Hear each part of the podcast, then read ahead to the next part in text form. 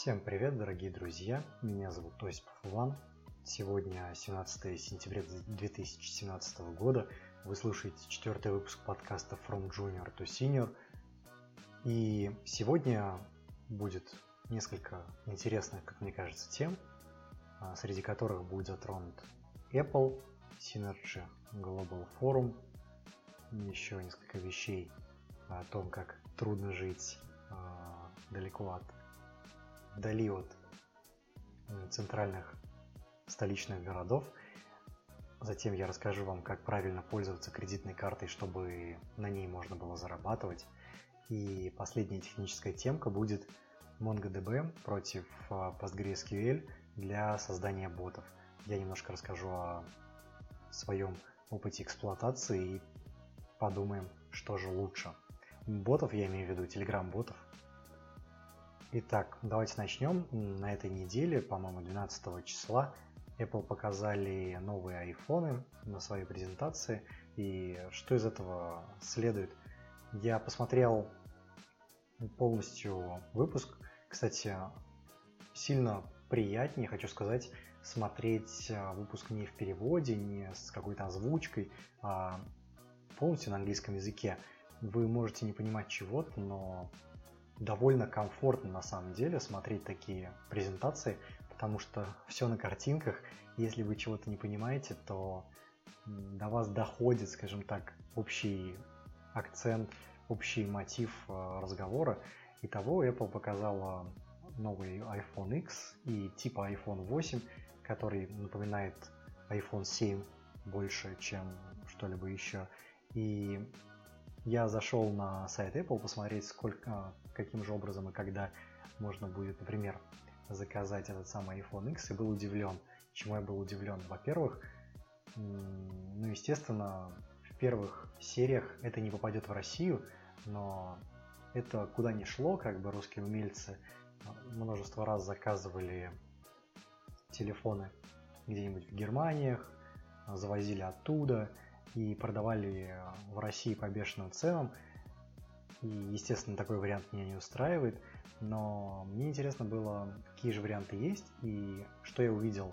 Обычно любой iPhone, который вы не откроете, вы увидите несколько вариантов, несколько комбинаций э, покупки, среди которых будут э, перечень сотовых операторов, как я понимаю, это то, что есть э, в Штатах, и SIM-free iPhone, которые вы вставляете симку и пользуетесь своим локальным сотовым оператором. Так вот, я увидел то, что для iPhone X это, этой самой SIM-free версии нету, и интересно, когда она появится. Я немножко писал об этом а, в своем блоге, который From Junior to Senior, и это, честно говоря, удивительно, особенно учитывая то, что у Apple, по слухам, были большие проблемы с поставкой деталей – я даже не знаю, насколько это будет, скажем так, насколько они смогут покрыть спрос, потому что все выглядит так, что мы вам дадим iPhone 8, который, ну, немножко улучшенная копия iPhone 7, и, естественно, я не эксперт, я не копался глубоко, но это очень похоже поверхностным взглядом на то, что ребята пытаются просто отсрочить очень большие проблемы с поставка этих самых iPhone X, предлагая как можно скорее, например, купить а, тот же iPhone 8, а затем подождать где-то до ноября а, версия iPhone X, который даже не SIM-free, то есть только для штатов. Таким образом, они как бы искусственно ограничили себе рынок для iPhone X, и ну, это прям такая очеви- очевидный указатель на то, что у ребят, вероятно, какие-то проблемы с поставками деталей. Но хватит э, про Apple, слишком много чести. Следующая темка, о которой я хотел поговорить, это у меня близится новый отпуск, отпуск. Мы с женой отправимся на остров Крит. Я надеюсь, я ничего не перепутал. Это там где-то рядом с Грецией. Попробуем там попутешествовать. Я рассказывал, что в прошлый отпуск мы катались по Европе, и это был клевый опыт в плане общения с людьми на английском языке. И хочу сказать, что я не уверен, что такой же опыт я смогу получить э, на этом самом острове Крит, который, вероятно, крайне туристический, заточен под э, русскоязычных э, людей, том числе под русскоязычных людей. Посмотрим, что из этого получится, но искренне хочу найти возможность э, общаться именно на английском языке ради практики, потому что сейчас все больше очевидным является то, что отсутствие свободной речи на этом языке – это жесткое ограничение вас как профессионала, как э, человека, у которого есть э, те или иные возможности. Недавно посмотрел видео с Synergy Global Forum от э, различных спикеров, и меня очень порадовало то, что вообще что это такое. Как я понимаю, Synergy Global Forum это что-то вроде конференции для всяких бизнесменов и там подобных людей, у которых, которые хотят прокачаться, узнать что-то новенькое, и на сцену выходят популярные бизнес-коучи всякие, и в принципе популярные личности в этой сфере. Вот. И оказывается, что для простого русского человека доступна вся эта информация прямо на YouTube. Я оставлю ссылочку в подкасте. Я так думаю, кстати, эти ссылочки, они будут шариться через RSS. То есть, как сейчас процесс происходит. Я выкладываю подкаст на SoundCloud. SoundCloud это шарит э, как мою новостную ленту через RSS. И сейчас эта лента добавлена в iTunes. И благодаря этому подкаст добирается до ваших плееров, ну или вы получаете его из, как же это, из Телеграма. Вот, потому что туда я в канал ровно так же загружаю, но без ссылочек, хотя можно это исправить. Так вот, возвращаясь к Synergy Global Forum, это очень интересный опыт, неправильно, это очень интересные выступления людей, у которых есть невероятный опыт в плане бизнеса, в плане построения чего-то своего, продвижения себя. А я считаю, что это довольно важная часть жизни адекватного человека, который не хочет провести весь, скажем так, остаток жизни, всю пенсию, сидя на лавочке, жалуясь на то, какая низкая пенсия и страдая все больше от того, что в молодости он не подумал о том, как же двигаться вперед. И очень хотелось бы, чтобы вы, ровно как и я, добились всего, чего хотели, и даже больше, обязательно больше. Ну, кстати, среди незаявленных тем я услышал, опять же, на одном из YouTube каналов от одного опытного дяденьки интересную технику как э, достигать э, целей во много-много раз больше того, что вы хотите изначально. Представьте, что вы хотите получать, ну я не знаю, 100 тысяч рублей, живя в провинциальном городе в качестве зарплаты на своей работе. И ваша цель вот получить эти деньги – так а, если вы поставите себе цель, например, я не знаю, получать 500 тысяч рублей, и если вы шагнете от реальности в сторону фантазии, в сторону воображения и просто начнете штурмить эту а, мысль, а как, как это можно сделать, как это вообще реально реализовать. Этот человек рассказывал на примере бизнесов, но интересно было бы так поработать э, с, этой, с этой идеей в рамках обычной жизни. То есть, что вообще происходит? Вы получаете возможность выйти за рамки реальности. То есть, когда вы говорите о том, что хотите 100 тысяч, 500 звучит совершенно нереалистично. Это какой-то невероятный потолок, который недостижим. Так э, относитесь к этому также. То есть посмотрите на эти 500 тысяч как нечто вообразимое, но что если есть какие-то способы их получить.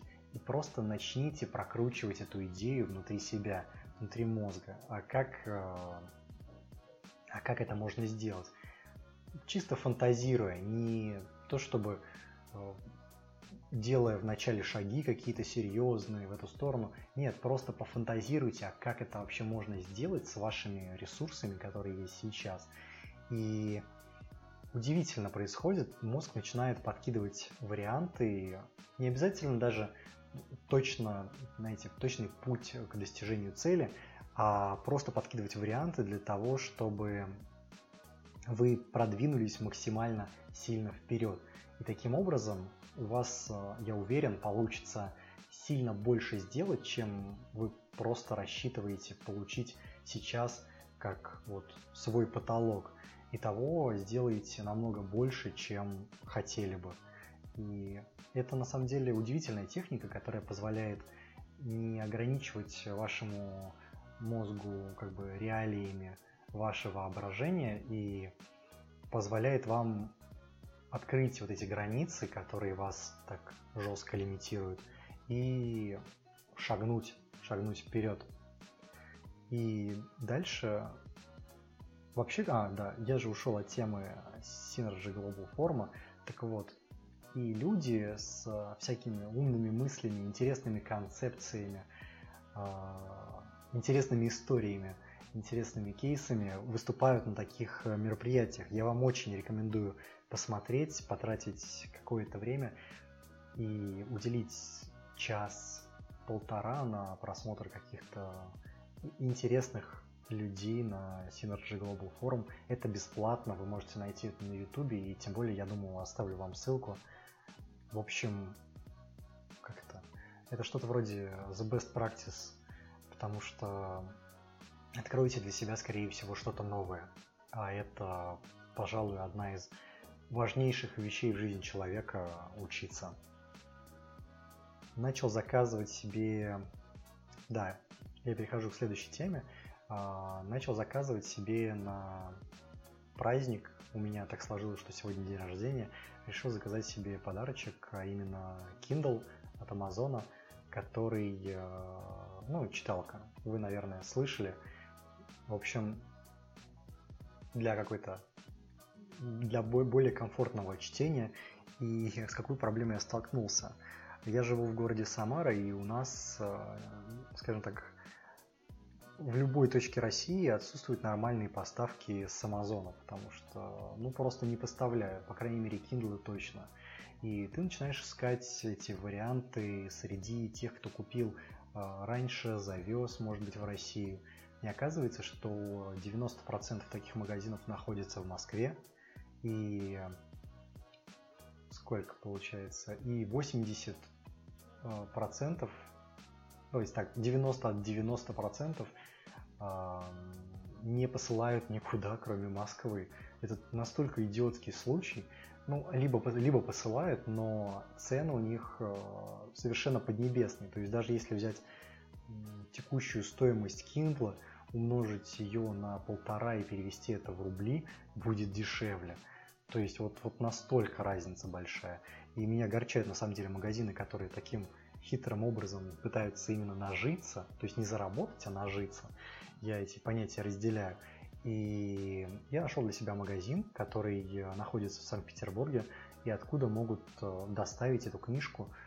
В общем, когда ее доставят, я вам сообщу, э, если это будет такой, ну скажем так, э, полезный вариант если вы, для вас это будет полезно, если вы живете где-то не в столичных городах, а под столичным я называю Москву и Санкт-Петербург, и хотите покупать вот такие вещи хотя бы иногда, но таки, чтобы вы могли их получить, потому что я огромное количество времени потратил на просто поиск магазина, в котором это есть, причем Яндекс Маркет очень жестко обманывал, и у них есть интересная система того, что они говорят, если вы оплатите покупку онлайн, то мы вам гарантируем, что вы получите товар или мы вам вернем деньги.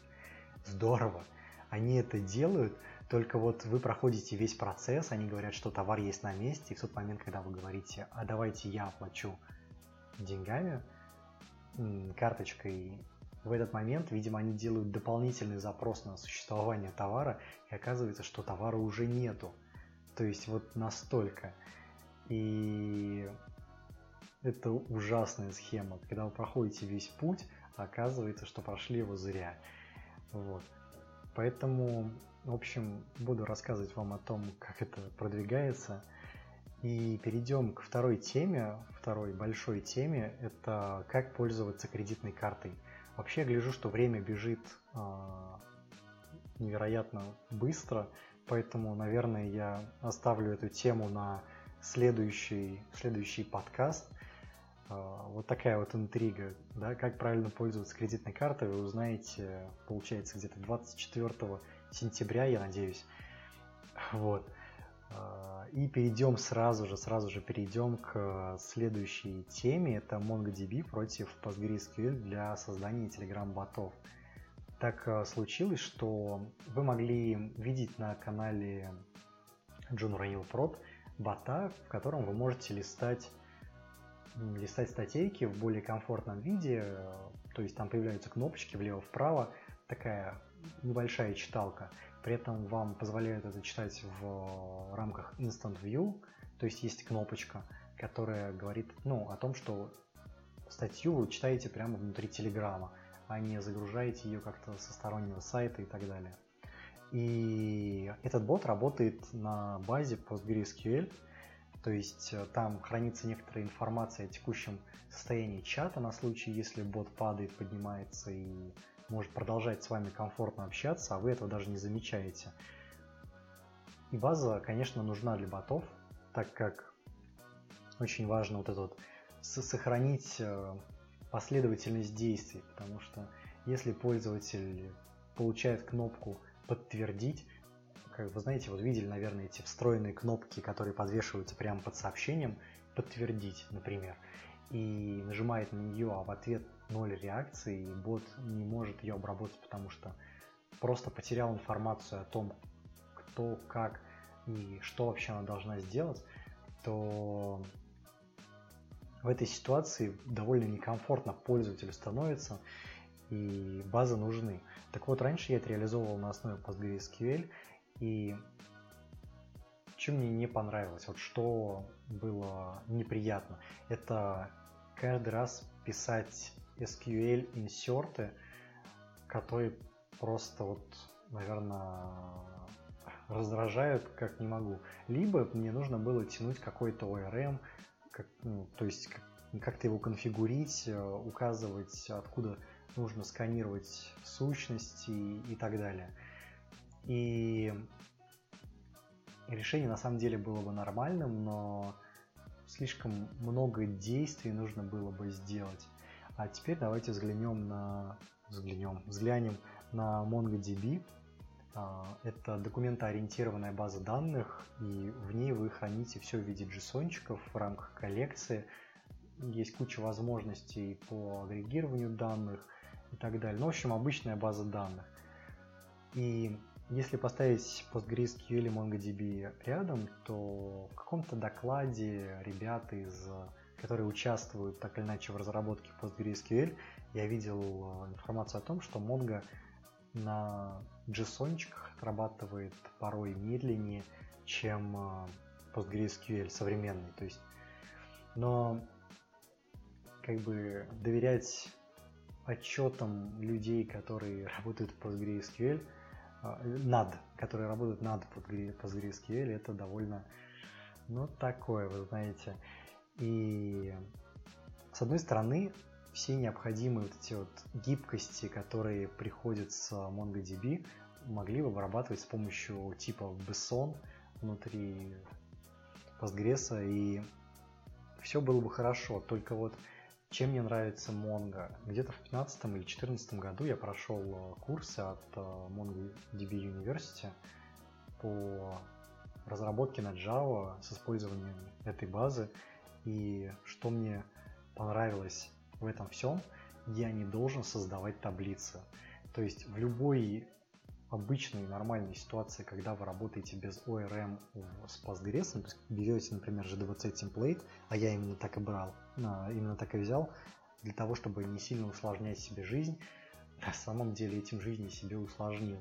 То есть мне пришлось писать каждый раз э, под каждую табличку, которая мне нужна, SQL запрос, и это на самом деле это немного выматывает каждый раз, когда тебе нужно это делать. Ты понимаешь, что тебе нужно сделать и так далее, но делать эти шаблонные действия, с другой стороны, я мог бы взять ORM, и жизнь была бы немножко слаще. Но я этого не сделал. И когда я взял MongoDB для своего текущего проекта, что я сделал? Есть э, штука, которая называется Morphia, по-моему, и это ODM, то есть если ORM это Object Relation Mapping, то ODM это Object Document Mapping. Таким образом мы мапим наши Java-объекты в документы, то есть или по-другому в JSON, которые сохраняются в MongoDB. Довольно удобная штука, вы также вешаете аннотации при необходимости, если какая-то специфика есть. Но это настолько комфортно, то есть вы в ботах, я вам как бы по секрету скажу, не надо много ума, чтобы писать ботов, э, достаточно просто понимание того, что ты делаешь, понимание API, которые у тебя есть, и более того, тебе не хотелось бы сильно нагружать свою, свой workflow, скажем так, работой с базой данных. И MongoDB в этом случае офигенный вариант, вот, вот прям отличный. Вы берете э, соединение с базой, вы посылая, так, так или иначе взаимодействуете с ним. А, я имею в виду Mongo клиент. И когда я взял эту Morphia, которая ODM для MongoDB, я ровно так же создал класс, который я не хотел создавать для ORM в Postgres, а, для какого-то ORM, да, в Postgres. Я создал этот класс, я помапил некоторые специфичные вещи на то, как мне это нужно, а не по умолчанию, и просто вызвал у коллекции сейф. Не у коллекции, в случае с Morphe вы работаете с датастором, датастор это, например, база данных, и вы берете и делаете сейф, и все. То есть вы не думаете о том, что надо создать коллекцию и так далее. Чем мне Mongo изначально привлекла, даже когда вы открываете Command Line интерфейс Mongo, то есть из консольки пишете Mongo, там вам не больно нужно что-то создавать, инициализировать. Вы хотите базу, вы говорите use, название базы, если не ошибаюсь так. Если вы хотите добавить что-то в, в коллекцию документов, вы ровно так же очень просто делаете insert, и при этом вы не делаете каких-то рутинных вещей. Как бы тут нету структуры, тут не надо ее навязывать, и вы понимаете, что у вас очень лимитированная работа с базой, она в минимальном виде происходит, Поэтому зачем это все? То есть я очень уважаю реляционные базы данных, но в случаях, когда вам не нужна вот эта вся консистентность, в случаях, когда вы понимаете, вы один, во-первых, работаете над проектом, в случаях, когда у вас очень ограниченный скоп задач, которые решать довольно просто. Вам не нужно брать и ставить себе Postgres – вы можете поставить себе Монгу и просто не запариваясь бросать документы, скажем так, э, в базу и будете счастливы. Я вас вот уверяю, возьмите Монгу, возьмите Морфия, гляньте по документации просто, как это поставить, как, как установить ее, как запустить. И следующий шаг, попробуйте сохранить документ. Вот представьте, у вас нет никакой базы данных, выполните шаги, которые нужно сделать, чтобы сохранить документ. В этот момент, поверьте мне, вы ощутите всю прелесть Монги. Вот насколько это просто делается. Да, есть специфичные вещи, да, есть проблемы какие-то, может быть, с э, консистентностью, но если вы делаете простой проект, вам наплевать на эти проблемы. Вы просто берете и делаете. Это настолько короткий путь к Minimal Viable Product, что вот короче, наверное, просто нету. Да даже файлик писать дольше. Ну хотя Mongo есть э, специфичные проблемы при установке, которые возникают, но, скажем так, если с ними не сталкиваться, то все предельно просто. И я прям, честно говоря, вот вчера, потратив там несколько минут, за исключением того, что я ставил Монгу, находил где, даже не ставил, поставил, потом удалил, потому что вспомнил, что она у меня есть. И за исключением всех этих лишних манипуляций, это было настолько быстро, это даже 10 минут, наверное, не прошло для того, чтобы я, а, подключил зависимость в проект через Gradle Morphe, б, я сохранил документ в базу данных и все. То есть затем я глянул э, через Command Line интерфейс, все сохранилось, все. Мне большего не нужно. И добавил пару индексов ровно так же просто. И результат. Результат вы получаете максимально быстро и просто.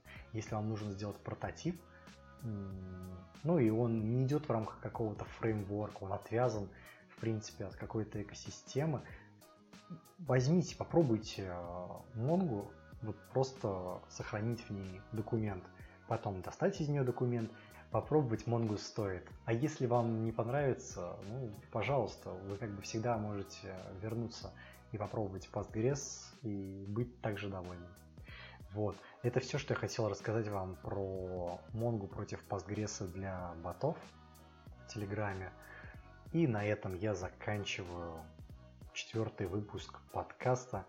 Пойду праздновать день рождения. Спасибо, что слушали сегодня в этот замечательный день. У нас за окошком светит солнышко, погода потрясающая, а я здесь. Поэтому до скорых встреч. Пока-пока.